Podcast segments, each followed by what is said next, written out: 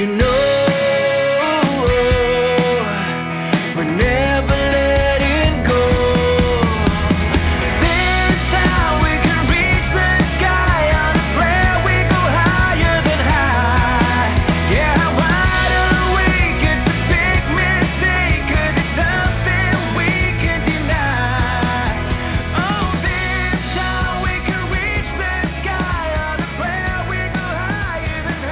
Welcome to Optimize My Life, the ultimate radio show where we unlock the secrets to living our best lives.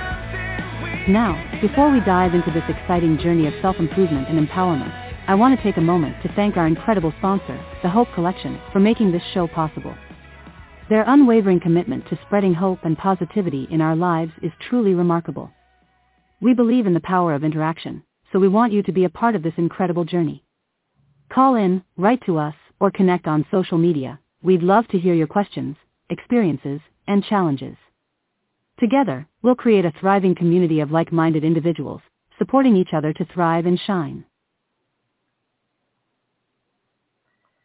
Good morning, good afternoon, good evening.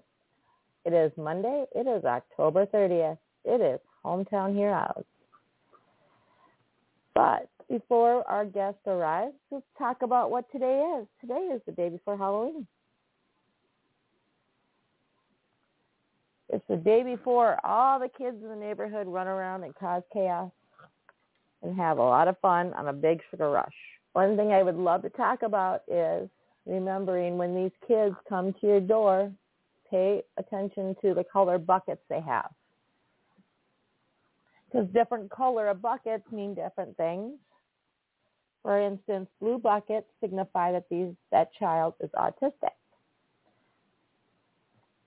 So if they don't necessarily turn around and say trick or treat or thank you, doesn't mean they're being rude or disrespectful. They're just, they struggle with getting words out. And having a little bit of patience goes a long way.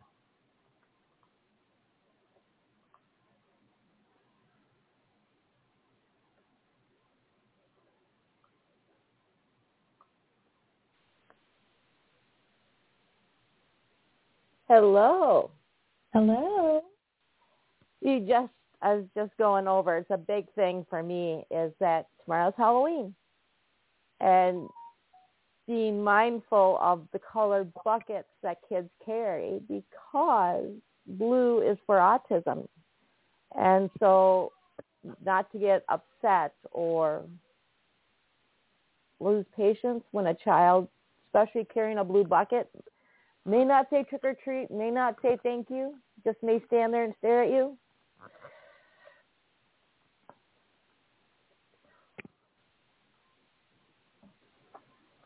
But our guest is here. So, Hometown Heroes would love to present, and I'm hoping I say this correctly, Tawanna Woolfolk. All right, I didn't butcher it.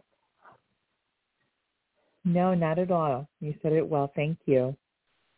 You have the alphabet of experience and certifications under your belt.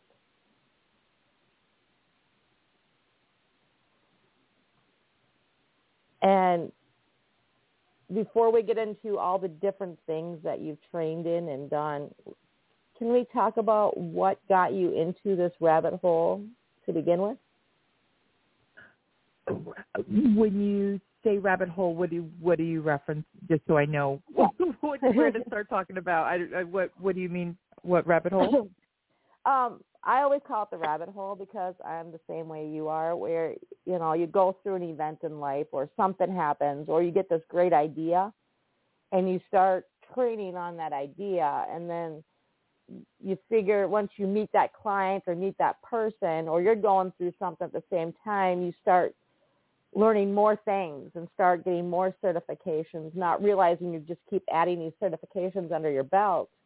But, you know, when you're working with mental health, there's not a one size fits all. And there's so many paths to take.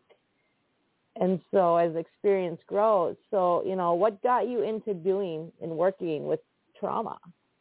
And not just trauma, but you work with complex trauma.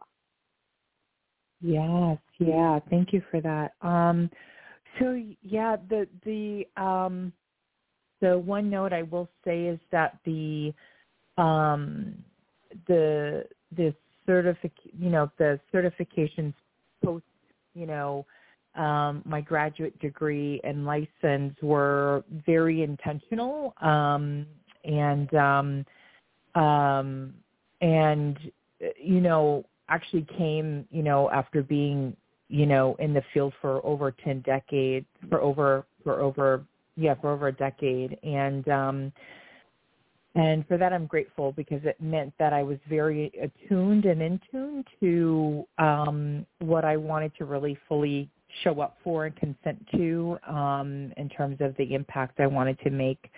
Um and so um you know how I showed up to the field um you know was um was interesting in that I you know social work counseling therapy was not was not in my rearview mirror. It was not even on my it was not even a figment of my imagination. Interestingly enough, considering my my weary start in the world, um, uh, it, it just was not. Um, I actually wanted to um, when I was in high school. I really wanted to either go into um, cosmetology school, culinary school, or um, uh, or fine arts academy. Um, and that's really where my heart was set on.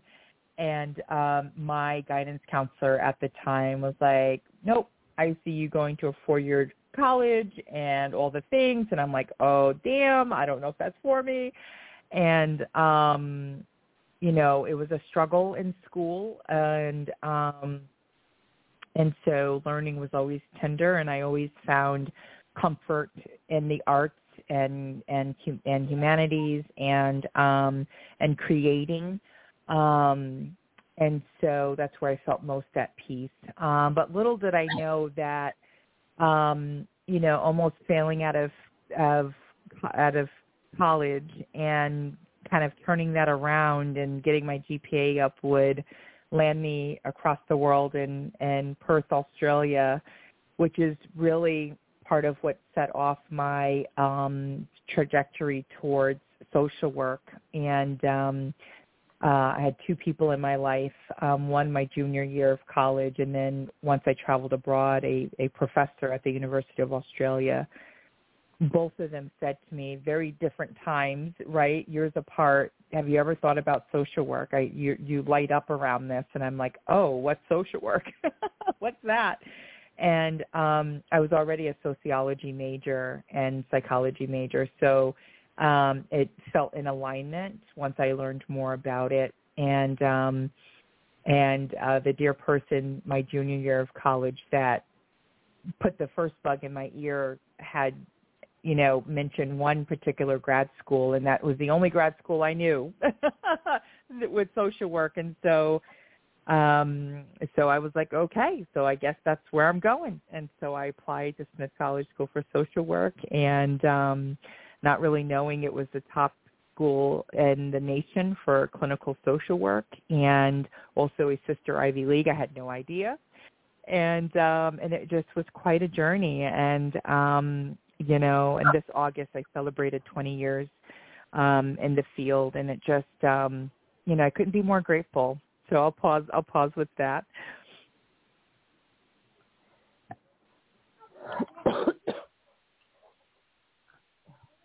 Sorry, apparently everybody needed my attention all at once. You know,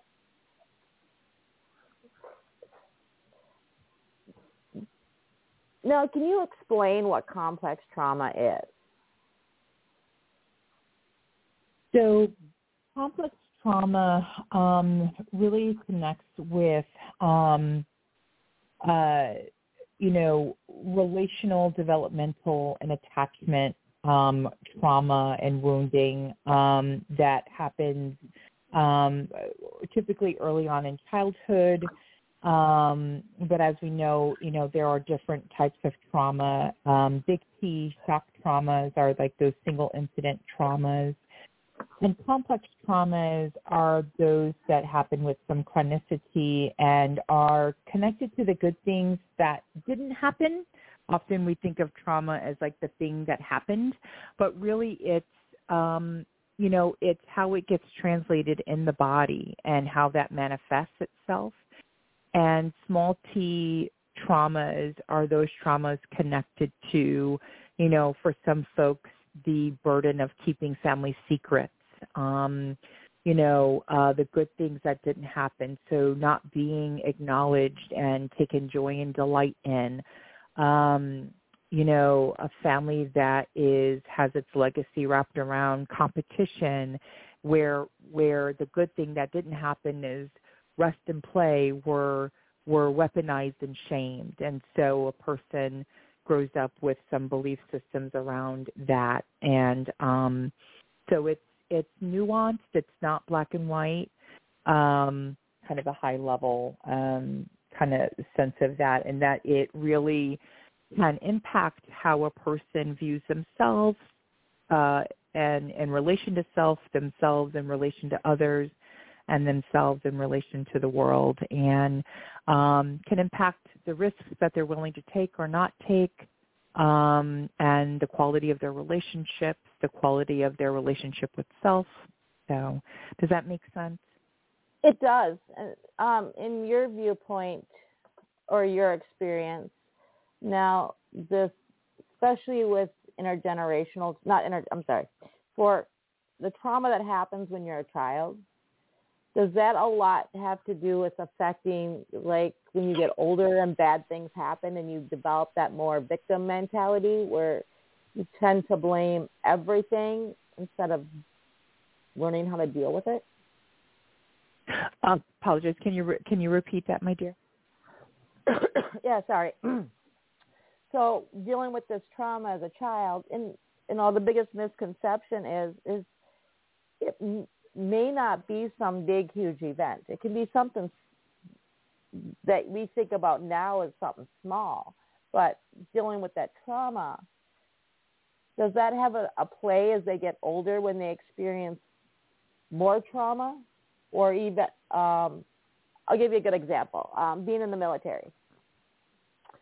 And so a lot of soldiers join the military to escape the traumas they fa- faced in life as a child. If they turn into it being their safe space.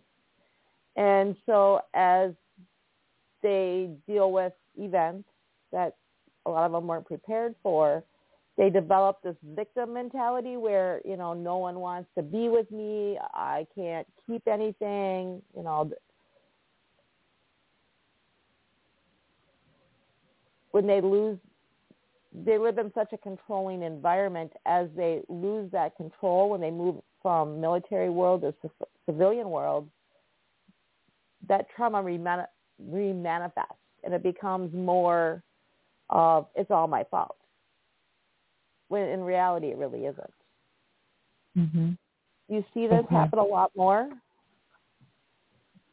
So, so I would say, you know, yeah, thank you for your um your your question around that. Um, so I would say that that it's important to anchor into the knowing that the way the the way that um, the brain records what it wants us to remember to help keep us safe is part of part of the mechanisms that um, impact impact the the um, the degree to which something translates into trauma for somebody and for any one person. And you know, you can have you know three kids growing up in the same household and and living under the same less than optimal circumstances, but how each one of their brains records what it records to keep it them safe is going to be different and how then it th- thus how it translates in the body. And so much of what happens with trauma is when when there aren't these corrective emotional moments of being attuned to and and you know walked through and and being helped to make sense of what's going on. And so when there's not an attuning nurturing figure in the child's life to help you know to help make sense of that and help almost complete the stress response cycle that then gets kind of stuck and stored in the body and the brain. And so that can just, there's no black and white way in the way that that manifests itself, you know, once a person is, um, you know, goes into adulthood. And, um, and I would say, um, uh, in terms of, and again, I even also see like it's not very black and white in terms of a person that may that may have a mentality where they feel kind of like very victimized by the circumstances in their lives. Like there are people that on paper it looks like they've had it all. They've had it made that very much have that kind of viewpoint of the world and feel very victimized. You know, so it's really it's interesting. There's no one kind of size fits all kind of explanation to how that manifests. Um, and um, I just like to understand it from the perspective of, you know, um, how did what happened to that person? How did were the generative and non-generative ways, or the adaptive or maladaptive ways, they made sense of it in their body and in their mind, and then how did that thus translate into how they ingeniously figured out how to live and exist in the world. And sometimes those ways work for them and sometimes they don't. So true. And I love how you emphasize there is no right or wrong way. There's Mhm. no one size fits all. Yeah, Because- yeah, because we are we're truly complex. We're really complex, beautiful beings. Yeah. um, you know, with the coaching industry and all these blowing up, there's so many professionals that claim to be specialists. And so a lot of them don't fully understand and they get out of their element when it doesn't fit into the mold. Mhm. And so, you know, getting people to understand that there is no right or wrong way. Trauma is trauma. Your body experiences everything differently based on you. And, you know, I'd love for you to talk a little bit about emotions. Because, you know, as kids, we're taught that emotions are bad. And it's not where we're meant to be taught that. It's just a habit because, you know, as an adult, when your child cries, we comfort them, we quiet them down. When they're toddlers, we tell them to stop crying because we can't understand to fix the problem when they're crying.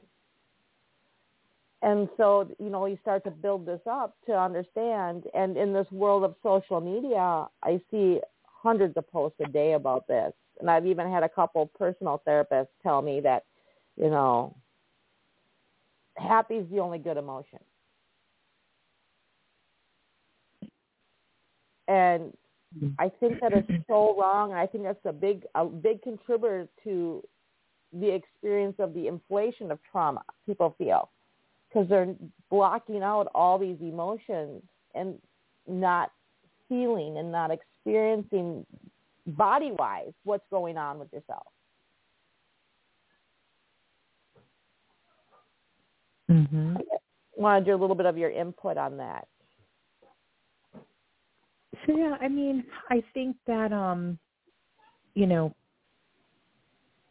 I think again, you know, when we think about you know some of the good things that don't happen um, in our lives, one of those things is um, being able to be more have our humanistic emotions complex, um, often sometimes, you know. Um, uh, conflicting humanistic emotional existence bore witness to without judgment, criticism, and bias, and without somebody kind of labeling good or bad what they are seeing and witnessing, but just showing up for us and allowing us to just be. um, our emotional selves, and so often we very we are we are very smart human beings. We get it pretty early on. We get those messages of what are the appropriate ways to be and not be emotionally, um, and um, and we often learn pretty on that that any emotional we learn pretty quickly that certain emotional states and ways of being cause distress in our in our in our human caregivers and so we will very quickly wall those off um, and learn that that's not okay. Um, and you know and i also think that the way that our society american society i can't speak for other societies but the way american society um, journeys around emotional expression um, and what's okay versus not especially for instance you know for talking about grief and bereavement right like even just down to the policies around like who came up with you know so many days per whoever, however immediate this person is in your family that died. Like one, who came up with that? And then two, are the days, are the number of days that I'm allowed off from work? What does that, does that mean like that's the only amount of days I'm allowed to grieve? Like what if the grief happens beyond that? What if I'm still a hot mess after that, right? Months after, like what does that mean? So I don't think we think about even just how we journey around um and the messages we send, the the stealth messages and expectations we send around what's okay and not, what's socially acceptable versus deviant, around how we express our emotions and not. Um, so it's really complicated. It's really nuanced, and I think what would be what my greatest wish for humanity is if we could get out of our own way and slow down enough to just um, show up for ourselves when we are experiencing kind of that myriad of bittersweet emotions and not not put ourselves in a gaslit vortex and weaponize ourselves for feeling and then not do that to others. That we could just be in relation equitably and optimally with each other. And um but often we struggle seeing and witnessing distress and pain in others. And um you know a lot of folks talk about not seeing seeing equitable examples of how to journey through distress or distressful emotions right? Like um and so that's to our disservice right? And so um when life life and you got to show up for life and you're feeling like a hot mess right? Like how do we not weaponize self and shame self? And we just can speak honorably and openly about hey you know what? You know if i'm i'm a business owner right? Like last year i was not my healthiest and i had to make some big changes and that meant having you know sharing that dilemma honestly and transparently with my folks and and taking great accountability and honor and showing up for myself. Um i just that's my greatest wish that we could just um you know, really pause and and and and, and even dismantle the ease at which we can quickly try to destroy ourselves and others for just simply existing. You know, the sad part is, and the scary part is, is how true that is, and how easy, yeah. especially in this day and age with the social media the way it is, say the wrong thing and someone's going to tear you apart you know, mm-hmm. right now I have children um, that are special. They're both different variations of autistic. Well, my son, think of young Sheldon, that's him. And mm-hmm. he has developed, and I'm fighting with my school system, my kids in right now, because he has learned really quick as a child that if you tell someone you're mad, leave you alone, adults don't do that. They have the need, and I was guilty of this too, to pr- pry and find out what's wrong and try to help them fix the problem. So mm-hmm. he has developed using metaphors to explain his feelings and what he and what he needs. So if he wants, if he's upset and he wants you to cuddle him, he's a baby. But if he's frustrated, he's mad, and just needs to be left alone to mel- to calm himself and regulate and do what he needs to do, he tells you, "I'm a baby anaconda snake,"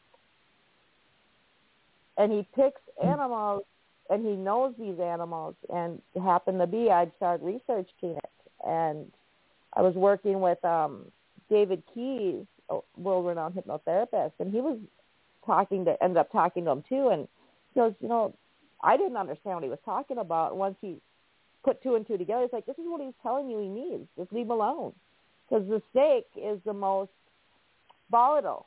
So when he will lash out at you if he is frustrated and wants to be left alone. And so many schools want you to sit there and say, "I'm mad, leave me alone." And I go, "Well, yes, but theoretically speaking, y'all don't listen to him anyway." I said, you should Mhm. be applauding him because he has done something that most adults can't even do. He can tell you in a way that works for him what he needs when he is feeling those emotions. Mhm. Accept it and acknowledge it and move on.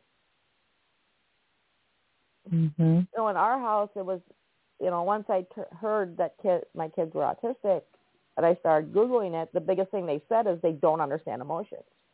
And the more I started learning about it, the more I understood we just don't teach emotions in real time. We show pictures of faces and say this person's mad, this person's sad. What do you do? when you're Mhm. feeling this way. And kids don't work in hypotheticals. So when you teach them in real time and teach them self-regulation techniques that work for a child, that's something that they can use into adulthood. And it molds and adjusts as time progresses. Mhm. And, you know, for me watching these kids, and a- a lot of kids, because that's what I do, is I work with, now I work with veterans, but I work with special needs kids, and I teach them and families how to understand their emotions, not to bury them. It's not healthy to bury them. If you get mad, you're mad. Let's figure out a healthy output for those emotions. and a healthy way to express them. If you need to yell, yell. It's okay. Mhm. Crying is okay. But now we're in Mhm. the society of if you're sad for too many days in a row, you're depressed.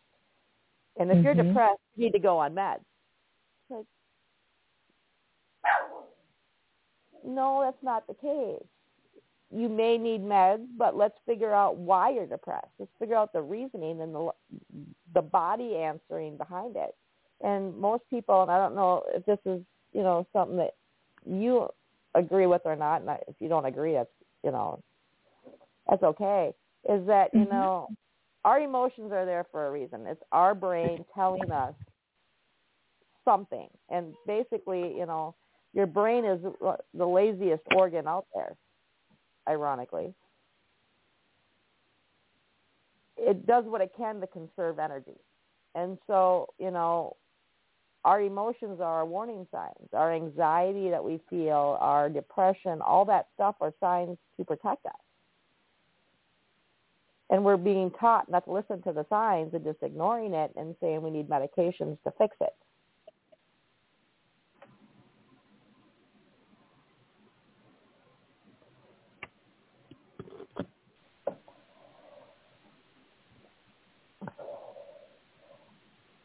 Is that something that you've dealt with a lot with your clients that they're looking for the actual causes or are they looking for the quick fix and looking for the medications to fix it? Uh, no, my experience is that, um, you know,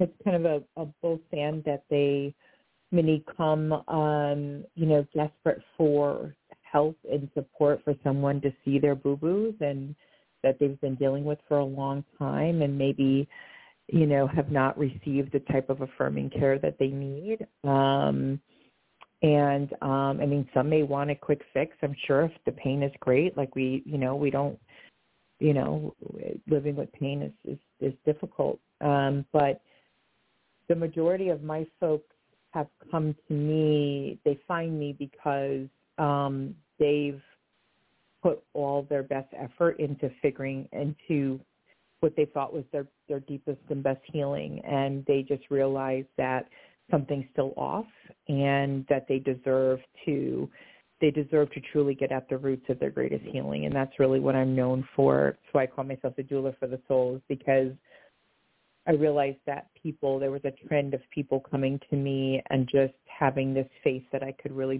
them through the deepest of their most tender and scariest emotions, um, birth them through being seen in a way they always wished but are deadly afraid, deathly afraid of. Um, and um, I think really the majority of people,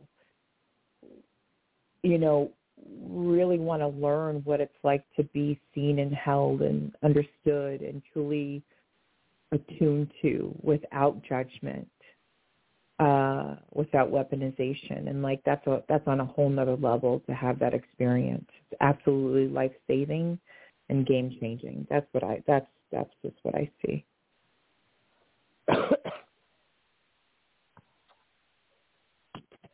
now, reading over your stuff, and you you're trained in EMDR. Yeah, Can you- yeah. Can you explain that to me? I've tried understanding it, and for me, I just have a hard time trying to, because I know what NLP is. I'm trained in it. I'm trained in hypnotherapy. But what exactly is EMDR, and how is it useful? Yeah, so first let me anchor in what is your knowing of of of eye movement desensitization reprocessing therapy? What is your knowing of it? Like what's your knowing? Um, I use it to find the root cause of issues. I help individuals, especially veterans, understand where they're struggling with, like the anxiety and the trauma that they've experienced. Because a lot of times when we go to war, our trauma isn't the trauma of the war itself. It's what we've experienced as a child or, late, or earlier in life, and that manifests itself again in what we've experienced in overseas or and there's little triggers we have. So I help use it to one slow down the triggers and get them to see what these triggers are and it can be something simple as a tone of voice or a sound or a smell and getting them to understand and connect the dots between A, B, and C to help overcome what they're dealing with help relieve the symptoms of anxiety, depression, where they're struggling. It's basically for me, I, I use it to help open the subconscious mind and bring it to the conscious so you know you can put all the dots together yourself. Mm-hmm. Okay. Um, yeah, so um, you know, for your um dear, you know, audience, um yeah, that um EMDR um you know, eye movement desensitization reprocessing uh, therapy is a evidence-based, you know, psychotherapy approach and treatment um, developed um, by um, uh, Francine Shapiro in the 90s, and um, it it utilizes what a mechanism called bilateral stimulation, which can be achieved by activating both the left and right sides of the brain um, and um, and that could be through eye movement. It could be through self tapping. It could be there's so many different ways to achieve.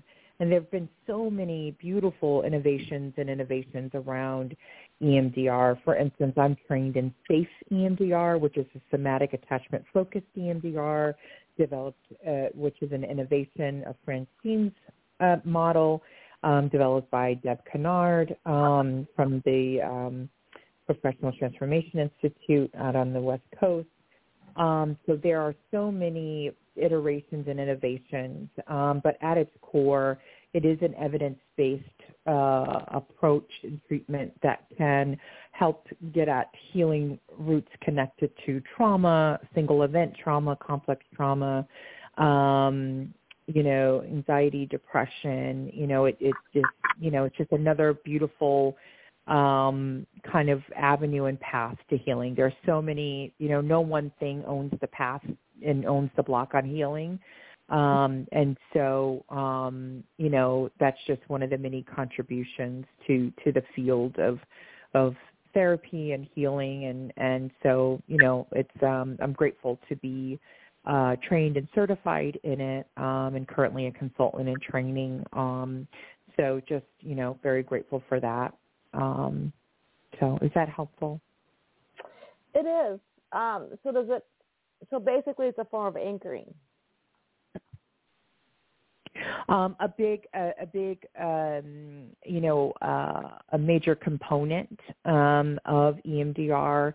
You know, it is a a eight phase protocol um, when done to fidelity, and and um, you know, uh, the first initial phases, there is a lot of what we'd call resourcing and anchoring, right? And um, and then based on the type of you know um, innovative EMDR kind of approach you're trained in, you know, there comes with some there's some nuances. Um, I focus a lot of my actual anchoring and resourcing. Um, it's a really somatic attachment focused and relationally based um, you know, but it's really, you know, um, just assisting and facilitating a sense of feeling anchored, um, uh, anchored to self, grounded, feeling, you know, that they are able to stay within a optimal kind of window of functioning and, and capacity, and you know, able to just be able to um, ebb and flows with um, you know, with with distressful and pleasant emotions and cognitions and such. So, um, yeah. Now, how does that help with the trauma that someone de- um, deals with? Well, depending on you know what ultimately gets set up to be targeted in EMDR if a person is going that route is essentially, you know, the way the brain has captured the details, um, the somatic, the sensory, the cognitive, uh, all the details tied to said um, to how it how you know said experience was translated in the body. Um, what the function and capacity of EMDR is it allows for a desensitization and a a um, that whatever targeted memories or you know whatever aspects of the event, the distressful event, whatever is being targeted, those elements become less and less distressing as the person is is really journeyed through EMDR, and that's really the beauty of it and the efficacy of it is that what might have been triggering at a at a level of 10 for me by the time I'm, you know, um, you know, walked through EMDR to fidelity, um, ideally I'm experiencing a unit of distress that is much, much lower, which just means that that that the experience was moved from a part of the brain like right where it's just kind of been locked in and experienced as very triggering to a part of the brain where it's more processed, reintegrated, and kind of filed in in a way that is no longer as disturbing and where I have a degree of distance and I'm able to kind of like kind of then kind of almost like journey back to the site of the car, of the of the car crash without right kind of re-experiencing what might be like those symptoms of trauma like panic hypervigilance intrusive thoughts flashbacks that type of thing. So it's really efficacious in in in, in that regard when done to fidelity okay so it's like basically watching it like you're watching a movie give me one second okay sorry i have my google set up for my kids so they know when they have class to log into their computers they go to school online. no worries. um, because I've had some. I worked with a client that had it done, but what they did is they blocked all those bad memories instead of looking at them like you're viewing them like a movie. Yep, and that's almost if you can imagine, you know, you know, before EMDR, imagine walking down the corridors of your brain, and on one side of the corridor of your brain are a neat row of stacked file cabinets where it's nicely organized, color coded, all the things. And then on the other side of the corridor of your brain are a disorganized row of file cabinets that are like drawers are coming off, doors are hanging, not locking, disorganized, and in disarray. Those are the what are those are those files, said files, right? Disorganized files that are all over the place and unkept and causing a ruckus, right? That is essentially what gets kind of reprocessed and then migrates over to the other side of the corridor into the neat kind of the file cabinet system that is really organized, already coded, and it's put back into its most appropriate place of inter reintegration back into the brain and body essentially and gets reprocessed. And once it's reprocessed that's where it stays locked. It does not migrate back over to the disorganized you know uh file cabinets. Right. So that's essentially like if you can visualize that that that's what's happening. Like so within the process of the bilateral stimulation that those those that's being you know you're kind of migrating over and reprocessing the mechanisms of reprocessing are happening and things are getting restored in a, an ad, adaptive way where it no longer causes impairment and suffering for the person. Does that make sense? It it does. And i love how you Yeah. do that because i've talked to so many different people and their whole way of is just blocking out those feelings and blocking out those memories so you have that gap. Instead you're you're losing the emotion to go with it so you're you're understanding what your body's going through and it's not Mhm. triggering. Mhm yeah. I- yeah. yeah by the time yeah by the time you're kind of walked you know done when you've done it to fidelity yeah that that essentially is is the is the goal right? That that's essentially the goal you know? And it and it and it and it the degree of efficaciousness is not a sign of failure or, or anything. It's just you know everybody's body is different and brain is different and you know needs uh, maybe additional kind of mechanisms of healing to be added to you know, the EMDR or what have you, but it's just a great contribution to the field of trauma, to the field to healing, to wellness, to healthcare. You know. It is. It makes. I love how it how the way you explained it. It takes the emotions out of it, which is okay. Mhm. Mhm. It gets you in the you know the logical aspect of your brain to understand the situation and overcome it. You know, like the biggest mistake we make is we ask ourselves why things happen, why we feel that way, and we can't. It's hard for us to come up with that answer because we're using the emotional.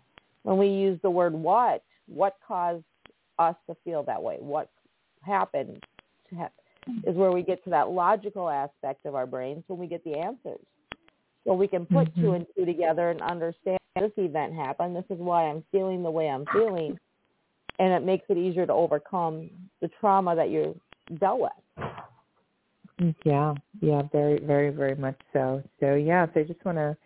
Yeah. Thank you so much for the um, for the the opportunity um, to um, you know share time and space. And I did have a question for you. Tell me what inspired you to start this um, show or podcast. Um, what what inspires that? Well, um, Optimize My Life Radio has been running for about 10, 15 years now. Uh huh. and about a year and a half ago, I went on a rant with um, on social media about the coaching industry and how you get so overwhelmed with the world and how you have to have these high ticket items and sell big bucks to make big bucks. And we're forgetting about the emotional aspect and the people we're trying to help and why we got into this world to begin with. And Mhm. so um, from there, it kind of spiraled where I went from few shows to helping create the shows. And when I started talking to a lot of professionals, they were trying to get their message out there and do it in a way that shows that they're real, they're honest, and they are truly trying to help. So that's what got me to Mhm. create Hometown Heroes.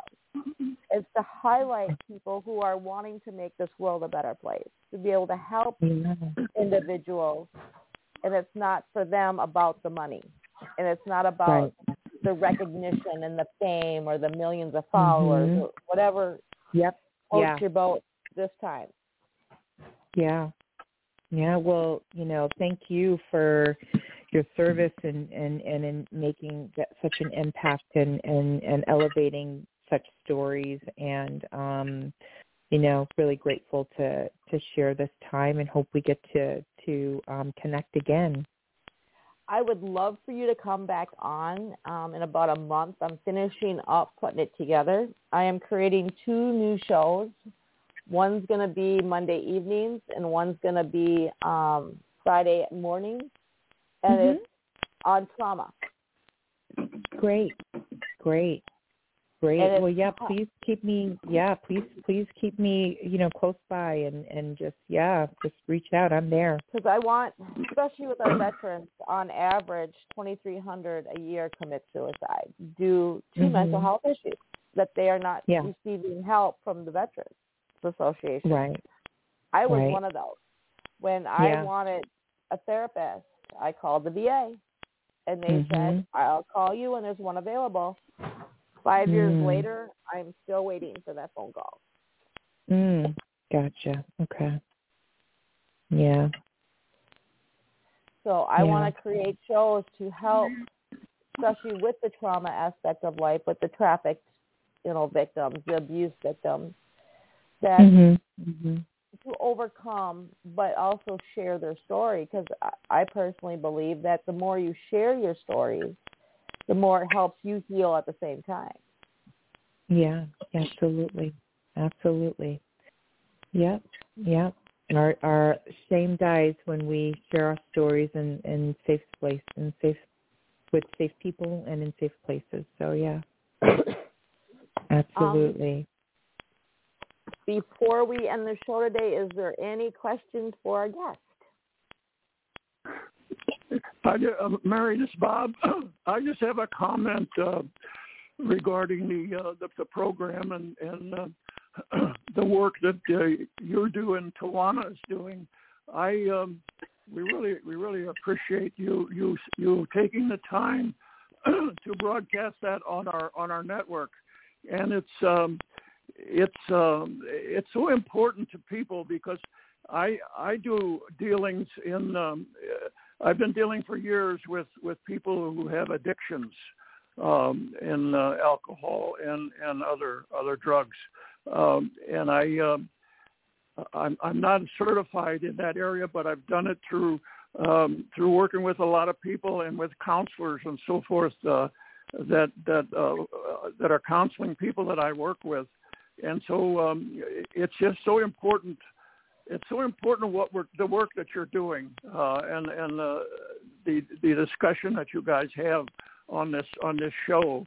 Uh, it's it's really um, I think it's vital for anybody that might be listening to hear what you guys are talking about and to understand what it is uh, because there are different impacts. Like you, you said, I think that there's uh, everybody's different and everybody has different uh, uh, impacts on things that happen in their lives.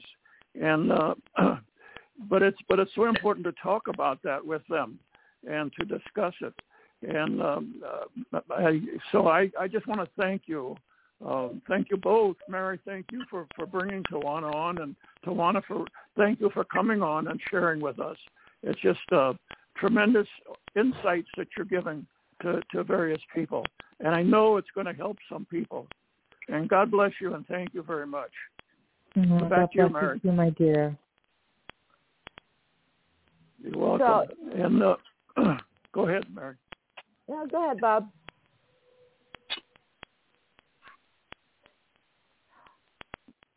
In the No, I just uh, go ahead.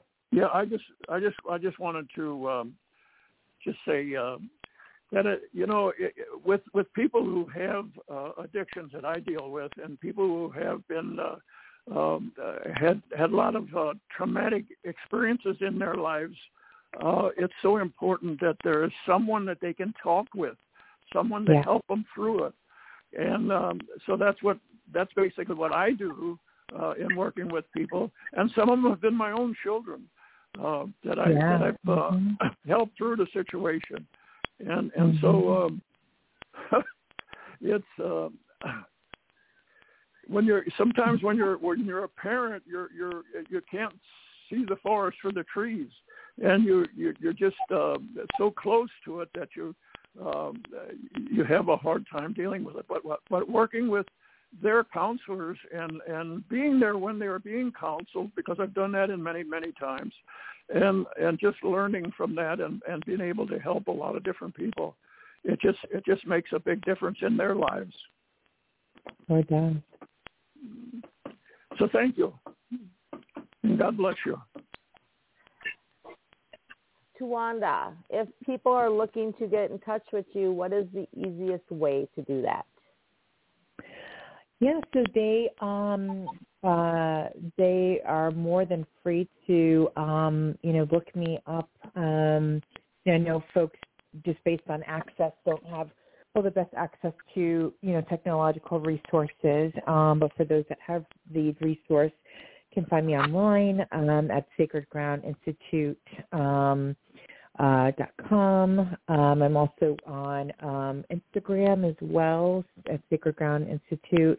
I just launched my YouTube channel. Um, I sent you all of that, so I don't know if you'll post all of my handles on your. I don't know what what kind of your process is, but um, uh, but I just launched my YouTube channel a couple of weeks ago, um, and just that's kind of just starting that off slow. Um, and um, folks can also email me at um, uh, Sacred Ground. Um, uh, well, actually, hold on one second. Um, Sacred Ground Institute at gmail.com as well. Um, so yeah, I'm I'm um, very accessible. And the link for this show in the description is all of your contact information. Wonderful. So anybody who wants to get a hold of her and help with and struggling with trauma in some form or another, all of her information is here, including her background. Beautiful. Thank you. Great, great. Thank you for joining us today. Next week, we kick off favorite weeks, and it is Veterans Week, which leads us into quiet. My mailman has bad timing when he comes. I got two dogs. So next week starts our week for Veterans Week, and we get to talk to current service members, but also some of the movers and shakers of their time, including an individual that was part of the Tuskegee Airmen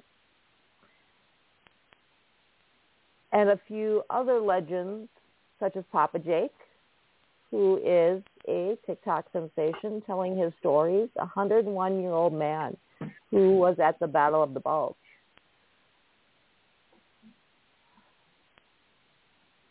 And we have different guests all week long during our different shows, which ends our week with a big salute on Friday with Captain Len Kane, and he talks about his experience in the military and a few guests, which rounds us into the new month and also November 11th or November 13th is our International Kindness Day. And we will have a special host on that show, the founder of the Kindness Campaign himself, Len Kane, and the creator of Kindness Club for Kids. Ariana will be ta- co-hosting that show, which will open the lead into our new show coming up on Monday evening, the, the Kindness Club for Kids, a show for kids, by kids, about not only kind acts and things they do to help others, but teaching how your mind and being kind to yourself and how you think about things has a big impact on how you portray yourselves on the outside. Wow, that's great. Mary. Yes, ma'am. Okay. Um, just catching about five minutes of the last uh, uh, hour, but when we were talking about, you know, mental uh, and also, you know, what you're talking about this during this show, it just brought into me as to what happened back in Maine. Plus, on top of that, uh, the passing of uh, Matthew Perry, because basically they're very connected, even though in situations, you know, uh, we all need the help, you know, even in everyday life, uh, everything that, you know, you face, you know, um, and there's all kind of, you know, emotional things that goes through one person's mind, you know, whether it is traumatic, whether it is an addiction or anything. Um, we all need help and the you know, the way, you know, our world is is just so much involved with it, you know, that it's hard it's it's hard to digest on it and it really helps to be able to be able to talk to be able to help others and things like that. So it is you know, it is really an issue that we're not better and you know from anybody else. We all go through that. And it's it's hard, you know, you feel sad because for the ones that kind of bottles it and you know run through it through their own mind without having to be able to voice it or or be able to be in the state of mind where you can help others. And it, it's it's hard. It is hard for people to you know to go through that you know by themselves or you know be able to offer the help for others that because they have gone through you know the same situations.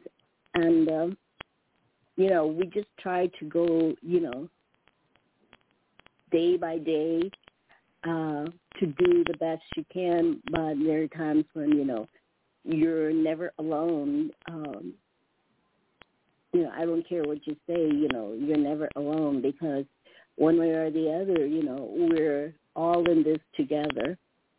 And we just have to you know prevail and you know do the best you can um and pray that you know the one person that you look to is having God by your side and to give you the strength to face it. Sometimes, you know, it is very hard to face, you know, what we're going through, you know, but there's only one person that we actually can rely on to be able to pull us through, you know, the hard times and and the different situations. Uh, and we're all human.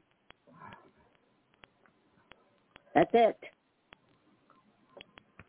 Yeah. That is a hundred percent true, and so correct. And I, I truly believe understanding that aspect alone and being able to incorporate that into your life is a big step to overcoming what you're dealing with.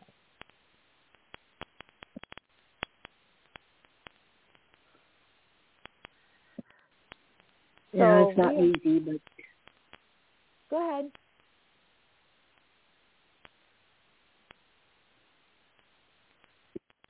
but you know, a lot of times you just wonder. You you wonder, you know, through your mind, and you think of, you know, um, is there any better? Is there anything better? Is there anything that I can do? Uh, how do I position myself, you know, to be able to to face all of this? Um, what is it I can do? Whether you're stuck in a house by yourself, or whether you're out there, you know, uh, amongst people. You know, there are different situations, you know, but uh, you you know, me, you know, uh, and there are others that may not think the same, but to me, you know, uh, you rely on one the one and only that gives you, you know, the strength uh, and the ability for us to go from, you know, one day at a time. And without him, it's rough for everybody, you know, whether they go through, whether they can, you know, skate right through, whether they have a, you know, the ability to, you know, to open up and um, want to help others. You know, we all we all have our destiny and how you know how we make out of everything. You know, that and the hardest thing to do is not to compare ourselves to somebody else. No, we can't. You know, we look at what we believe standards are, and then we start comparing ourselves. Well, we didn't get over this right, or we didn't react right, and so there's something wrong with us. When every person is different, how you deal with it is how you deal with it,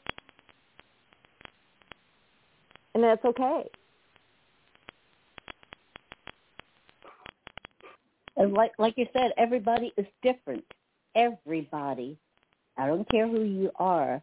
Even, you know, everybody different in different situations and you know, how your thoughts are and what you think you can do and you know, because we are. God never made us all the same.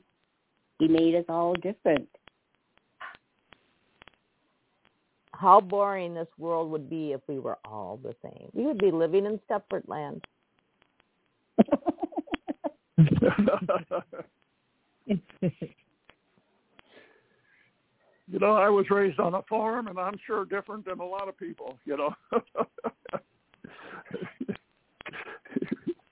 Uh, it's like So- people would would tell me that my sarcasm is a defense mechanism for me.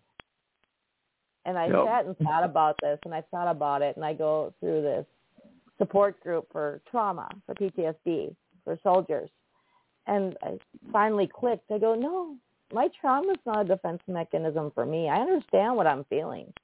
My my sarcasm is a defense mechanism because I'm irritated and someone asked me the dumbest question in the world or that I view as a dumb question. And I have no patience to be nice to you. So my way of being nice to you is to be sarcastic. And my husband tends to be the brunt of that one because he comes to me with some of the dumbest questions in the world at the wrong time. yeah.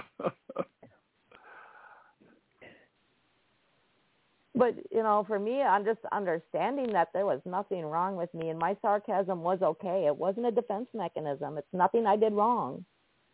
You know, uplifted my my spirit a little bit, knowing that I wasn't screwed up. Because the way therapists have told me is that I was basically using this to hide. And I started, and that's the thing is people tell you things and you start to believe it. Mm. Absolutely. yep. Yep. That self-talk is so important. What we what, Yeah. what we talk ourselves about and with we talk to ourselves. That's so important, and that's probably a very high percentage of the talking we hear and we do. So it's very very Mhm. important uh, for us to um, try to say the right things to ourselves, positive affirmations, and and um, and uh, things that that um, help us to uh, to make changes in our life if that's what we want, and to um, to understand and, and believe that uh, we can do it if we if we really want to. Mhm. Mhm. So, ladies and gentlemen, we are out of time for today. Join us back here tomorrow for Travel Tuesday. And I do believe Ron and Rick are planning something special for Halloween. Not a hundred percent sure what it is, but it's Great. out of my pay grade.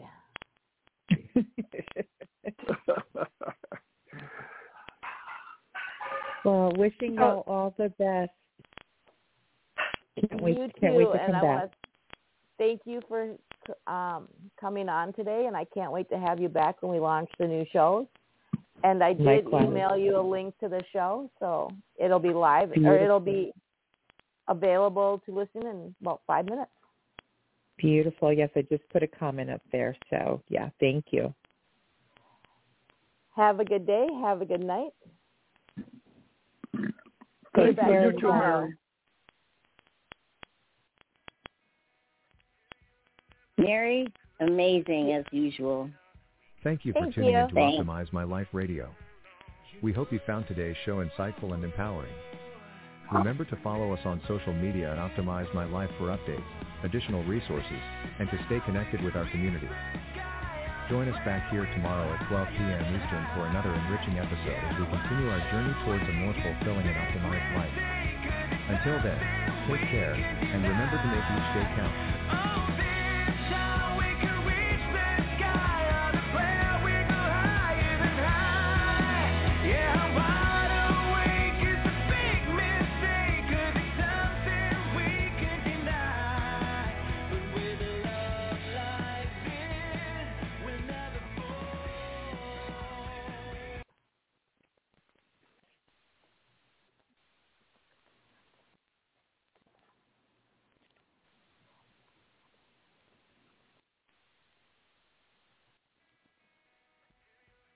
Judy was boring. Hello. Then Judy discovered ChumbaCasino.com. It's my little escape. Now Judy's the life of the party. Oh, baby, Mama's bringing home the bacon. Whoa, take it easy, Judy. The Chumba life is for everybody. So go to ChumbaCasino.com and play over 100 casino-style games. Join today and play for free for your chance to redeem some serious prizes.